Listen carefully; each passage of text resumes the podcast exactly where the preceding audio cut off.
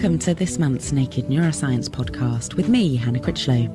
This month, we're reporting from the annual Cambridge Neuroscience Seminar, exploring why are some psychiatric illnesses, like anxiety and depression, on the increase. In a sense, we have put ourselves in the, in quotes, luxurious position of being able to sort of reflect on our, uh, how we feel and how we are to an extent that wasn't present before.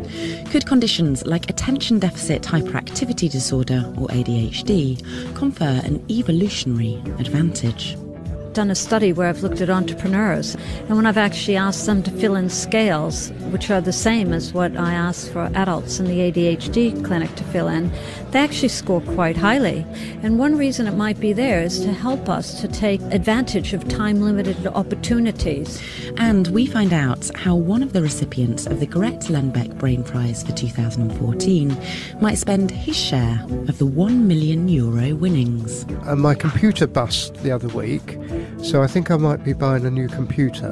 Then, indeed, the idea of a sports car is very uh, tempting, but I think probably we'll be ploughing it back into research in some way.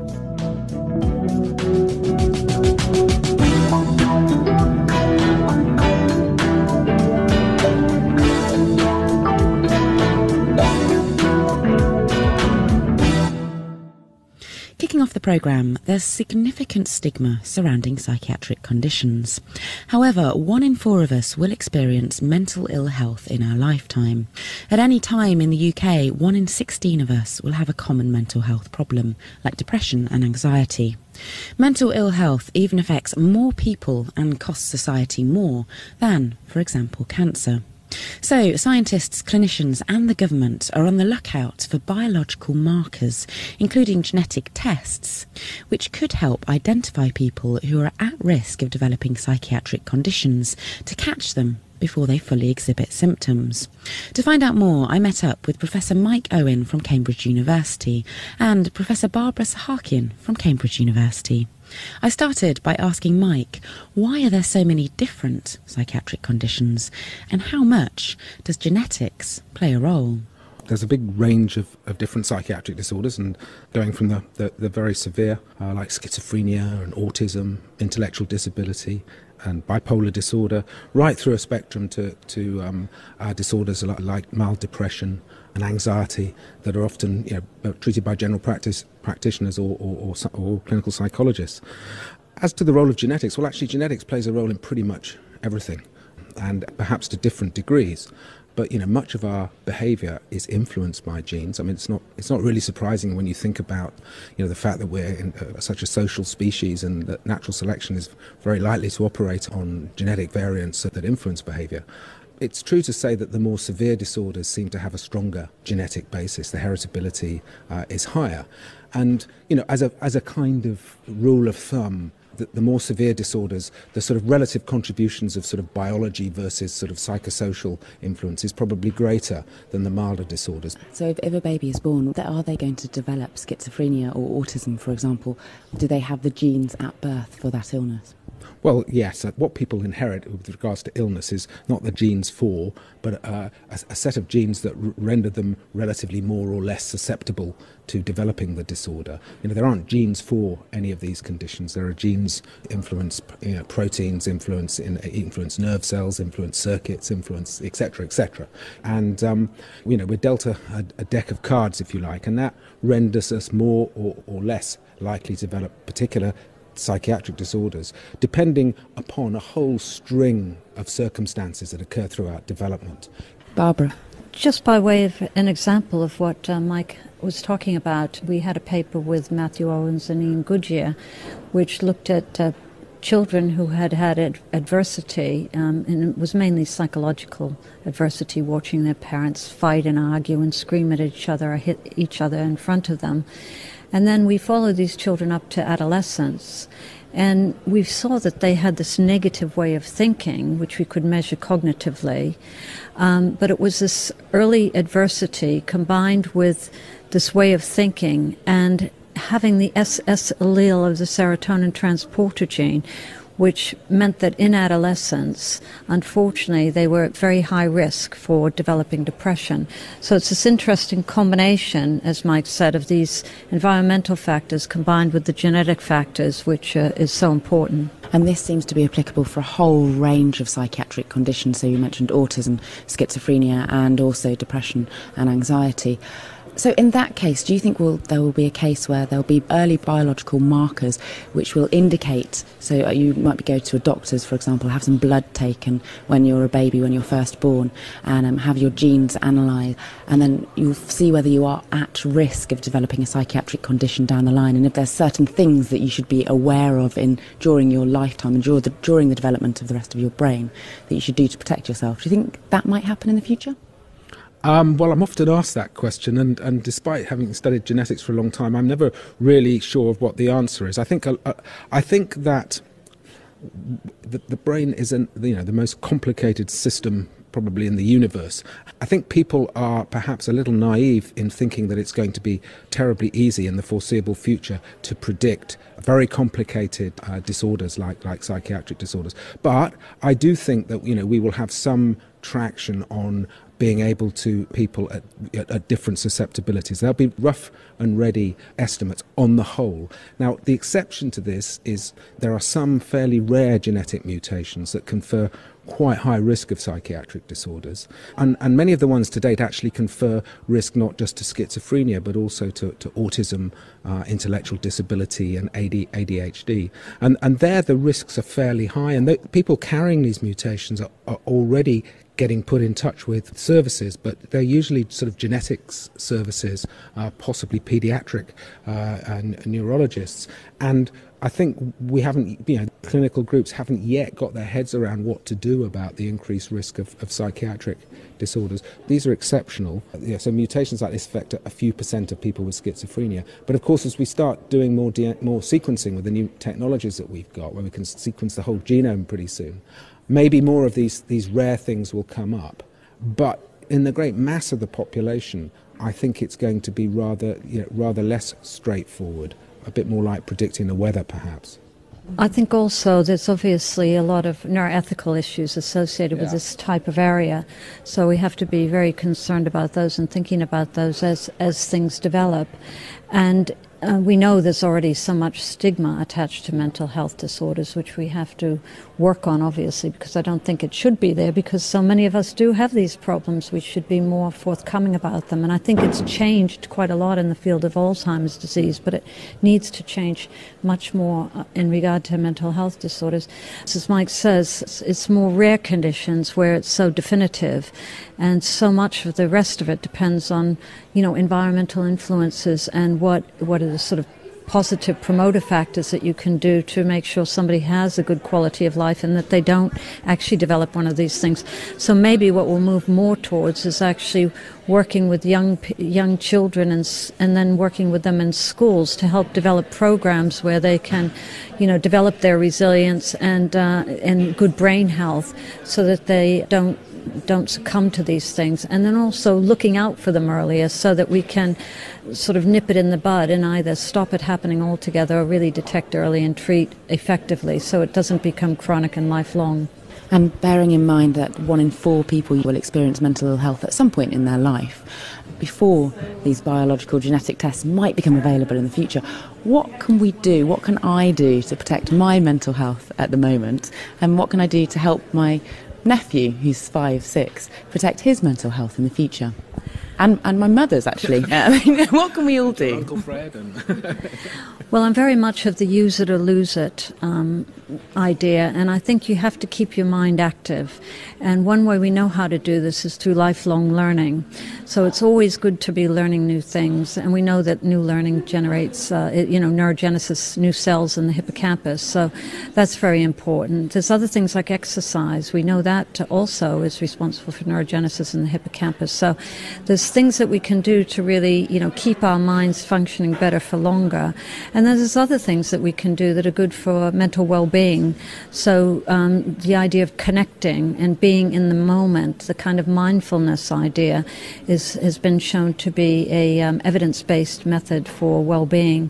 Uh, we, devi- we devised about five of these for the Mental Capital and well-being project done by the Foresight and, and um, that was one of them. And another one had to do with giving, because actually, um, when they've looked at people giving to their favorite charities and they've had them in scanners, the reward system in the brain is actually activated. So the individual finds it very positive and rewarding, as well as obviously the person that they're giving to. So giving is good for yourself as well as for the other person. So that's another thing that we can do. And then the other thing is support systems, social support systems, that we need to be uh, more attentive to developing close relationships with family members and um, friends and uh, the community. And that has also been shown to be beneficial for mental well being. Thank you very much, Barbara, and also Mike, for giving your time to um, discussing these issues with us. I've got a few um, questions in from listeners, which it would be fabulous if you could spend some time answering. So, David Bailey and Stephen Quill have been in touch saying, why are mental health problems so common? And are they more common now than they were, say, 100 years ago or 1,000 years ago? Unfortunately, I couldn't answer about 100 years ago or 1,000 years ago, but certainly there are certain forms of mental ill health which are on the increase, and those tend to be the stress related ones. Um, it seems that globalization, um, competing you know, with other people for jobs and things like that is a very stressful event. Um, unemployment's very stressful, debt's very stressful, and so in these times of austerity, the degree of stress tends to be raised, and therefore people find it um, that they're d- developing more anxiety and depression. Yeah, certainly. I think the, the evidence such that we have, and it doesn't go back very far, suggests that the severer disorders like schizophrenia and bipolar are probably uh, much the same. autism's, a, as, as, far as severe disorders go, is a, an exception. But the question is, is that because we're recognizing it more, or, or is there some environmental factor that's changed? But I'm interested, sort of more generally, and I don't have a particularly scientific answer with, with this sort of idea that you know modern life is you know, particularly uh, likely to precipitate psychiatric disorders. And I mean, I suspect we're more psychologically minded. In a sense, we have the kind of the luxury, put ourselves in the in, the, in quotes luxurious position of being able to sort of um, reflect on our, uh, how we feel and how we are to an extent that wasn't uh, the present before. Well, Mike's made a good point because we know that. Um, from the Quality Care Commission that the prescriptions for ADHD in terms of stimulant drugs such as Ritalin have, has gone right up in the past five years. And um, the examples for why that might be that are given is that, first of all, these disorders are recognized more. So, for instance, for somebody's grandfather, they might not have recognized that he had ADHD as a child. So that's the recognition is much greater. The second thing is we thought that uh, years ago we thought that ADHD finished in childhood or adolescence, and now we know that it continues on into adulthood. And on a similar note, Susan Shirtliff has been in touch saying, I've been told that anxiety can stem from our innate flight or fight response to stressful situations. Is this true? So, our feelings of fear and anxiety is something that we have evolved to, to have, and it helps with our, our survival as a species. Well, anxiety is, a, is, is in, in many instances an, an adaptive response. You know, it, it is part of, it's a manifestation of the fight or flight uh, um, process. Uh, you know, the, the, the, problems arise when it starts to sort of step out, you know, escape from its box and to be present in inappropriate, to an inappropriate degree or in inappropriate situations. So it's a sort of, one can kind of speculate the same sort of things about other psychiatric disorders like depression. You know, sadness is, is a natural part of life, but it's when it escapes from its box that it becomes pathological, or we call it pathological. And it sometimes can be quite useful to feel sad in response to a particular situation to try and help you to um, make sure that you don't encounter that situation again, for example, or that you learn from it. And Susan's also saying, are there other behaviours, for example, ADHD, that are thought to be link- linked to traits that would have been useful for survival for our ancestors? Well, ADHD um, actually done a study where I've looked at entrepreneurs and entrepreneurial behavior, and when I've actually asked them to fill in scales, which are the same as what I ask for adults in the ADHD clinic to fill in, they actually score quite highly. So the point is that if you can channel some of this uh, activity and that people have and this sort of you know um, enthusiasm for doing things, uh, it, it actually is quite successful. And one reason it might be there is to help us to take advantage of time limited opportunities. So some of these sort of um, uh, traits or features that people with ADHD have, if they're channeled well, can be very useful. Thanks to Professor Barbara Sahakian from Cambridge and Professor Mike Owen from Cardiff. This is the Naked Neuroscience podcast with me, Hannah Critchlow, and this special episode is brought to you from the Cambridge Neuroscience Seminar for 2014. One special guest at the seminar was Professor Trevor Robbins, Head of Psychology at Cambridge University. He has just been announced as one of the winners for the Grete Lundbeck Brain Prize. What is this? Well, it's 1 million euros and much kudos for the winning European brain researchers. Now in its fourth year, 2014 saw Trevor a recipient, alongside two other neuroscientists, Stanislas Dehaene and Giacomo Rizzolatti. I managed to grab Trevor for a quick chat in between his delivering the Cambridge Neuroscience plenary lecture. I started by asking what's been keeping his brain busy over the last 40 plus years of his career. Well, I've been working in several areas. I suppose as a general topic, I've been working on the relationship between the frontal lobes and the rest of the brain. Uh, the frontal lobes mediate some of our higher functions, they control our behaviour, help us to plan, make decisions, and affect judgment, and also exert control or self control over our behaviours, stopping us from becoming too impulsive. And these frontal lobes are located just behind our foreheads, and uh, it's very large in humans compared to a lot of other species. Yes, I mean, some people think it's disproportionately large in humans as compared to, say, a mouse, for example. And what are the main findings of the last decades of, of research? Well, some of the main findings relate to particular circuits in the brain which are present in animals such as rats and mice and also present in humans, although they're much more highly developed in humans. We've also worked on how some of the chemical messengers in the brain, which are also the same ones that are present in rats and in humans, how they modulate or affect the functioning of these circuits. And this is of therapeutic importance because some of the drugs we have for treating disorders such as obsessive compulsive disorder and also addiction and attention deficit hyperactivity disorder are quite effective, but they could be much more effective. So we're interested not only in how the behaviours are mediated by the brain, but also how to make them better, ameliorate them. So, your research has really helped us to understand more the brain circuitry involved in these behaviours of decision making and also risky, impulsive, and sometimes compulsive and addicted behaviours that a lot of humans actually are affected by, and also help to develop new treatments for these disorders. Yes, indeed. It's interesting that we discovered not so long ago that rats that like cocaine, for example, like stimulant drugs, cocaine, amphetamine, methamphetamine, tend to be very impulsive. They tend to be very risky in their behaviour. And we took that idea and applied it to stimulant drug abusers and found indeed that stimulant drug abusers obviously by definition almost do show impulsive and risky behaviours. But what we've been able to find is that these tendencies are present probably before they even start taking drugs. And so they may predispose the person to take drugs and thereby increase the impulsivity. And we think also lead from impulsive behaviour to compulsive behaviour. And we think we know how this happens in the brain as well, because addiction begins in part of the basal forebrain, that's the bottom of the forebrain called the nucleus accumbens, that's where the initial hits of drugs are registered, as it were. But it seems as you take the drug chronically, as you get exposed more and more to the drug, that it takes over other parts of the brain And these parts of the brain are very much to do with controlling habits and automatic behaviours.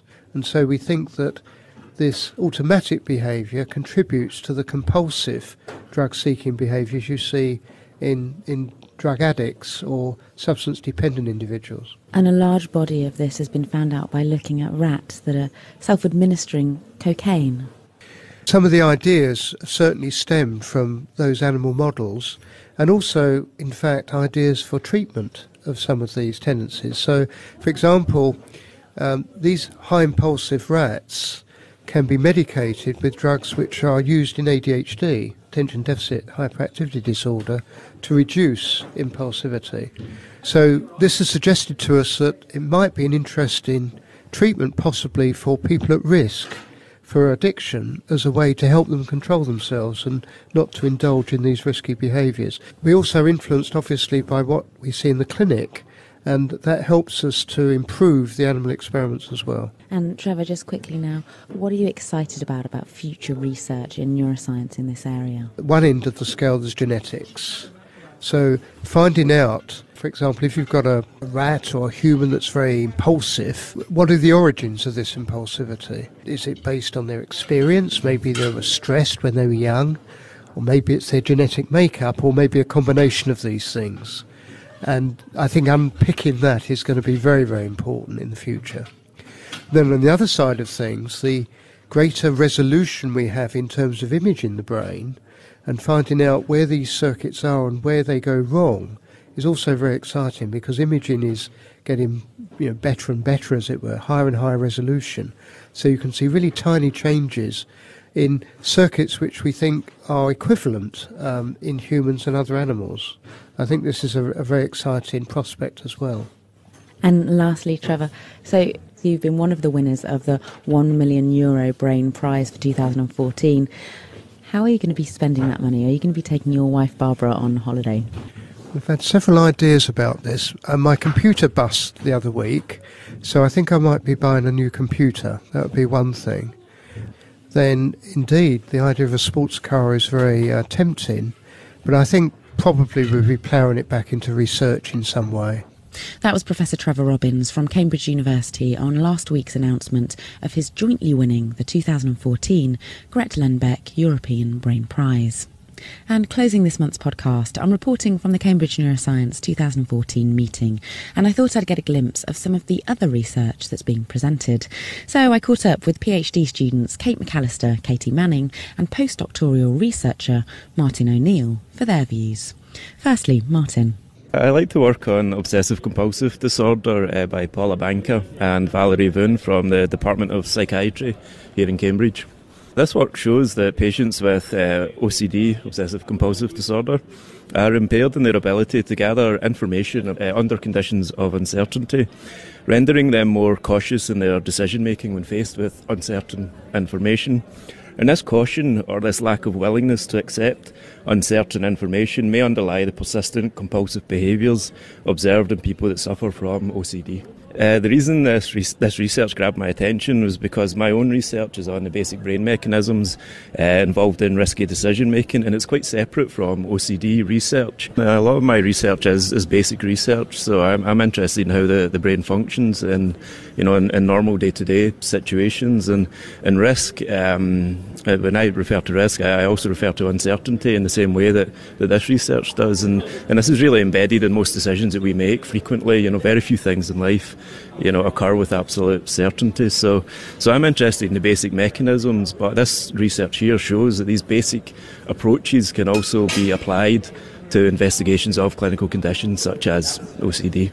Um, but then in turn, the, the, findings from these clinical conditions are actually informing us also, you know, in, in our um, sort of basic approach to, to, to neuroscience. Thank you very much, Martin.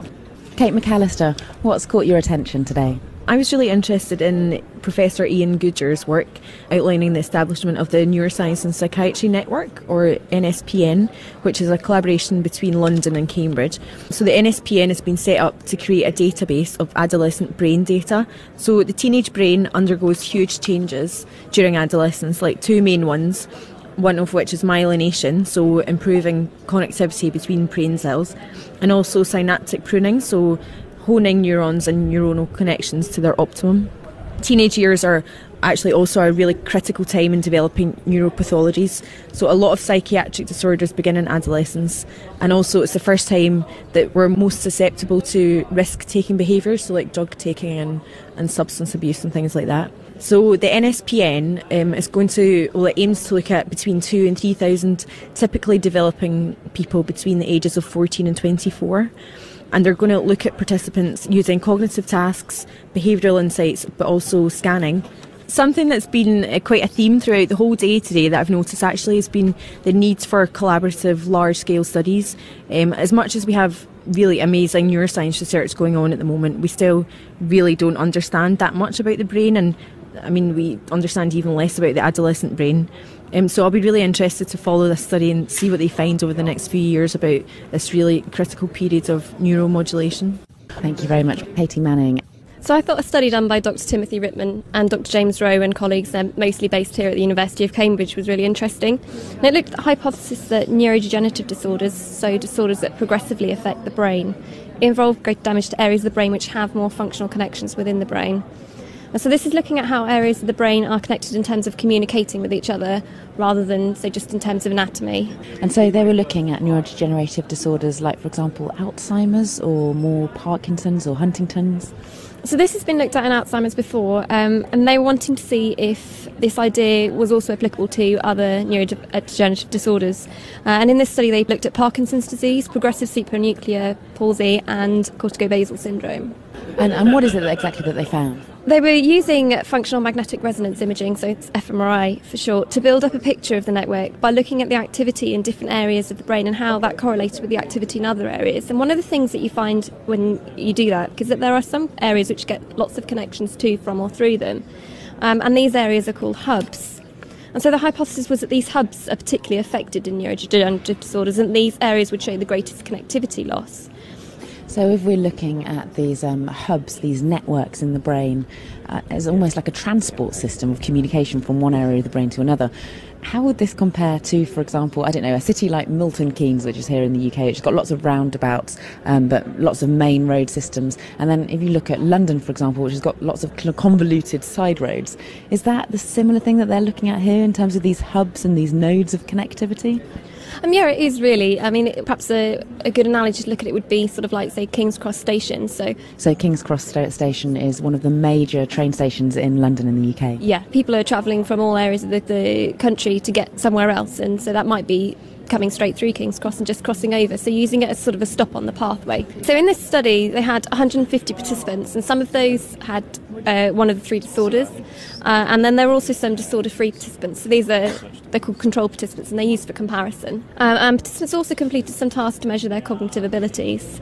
And for all three of the neurodegenerative disorders that was, were investigated in this study, the researchers did find a reduction in the connectivity of hubs compared to the controls. And actually, also as they predicted, they found that weaker hub connectivity was also related to poor performance on some of the cognitive tasks. and so they suggest that these hub regions are particularly vulnerable in many neurodegenerative disorders, um, and that their reduced connectivity that might then be really important in understanding these disorders and in future be able to inform us in evaluating patients and providing information that might be useful for clinical treatment. So I suppose the next step is, is looking at ways of making sure that the King's Cross train station in these patients' brain kind of gets up into gear and starts working again. Yeah, so I, I, guess the next view for this treatment down the line is, is how it how it can be used to to help the patient groups. Uh, and in fact, understanding the functional networks of the brain in both health and how this is affected in people with certain disorders and in people at high risk for developing these disorders is an area of neuroscience in which there's an awful lot of research going on at the moment. Well, unfortunately, that's all we have time for this month. Thanks to Cambridge Neuroscience for this special podcast featuring Barbara Sahakian, Michael Owen, Trevor Robbins, Catherine Manning, Kate McAllister, and Martin O'Neill, reporting from the Cambridge Neuroscience Seminar. I'll be back again next month to find out about autistic spectrum disorder. Could environmental pollutants play a role? Is it simply extreme male behaviours? And can you diagnose newborn babies and start treating? We'll find out. If you have any comments or questions, please contact Hannah at thenakedscientists.com. You can tweet at Naked Scientists, or you can post on the Naked Scientists Facebook page, and you'll find the full transcript for this episode and other Naked Neuroscience episodes on our website. That's thenakedscientists.com forward slash neuroscience. See you next month open our minds.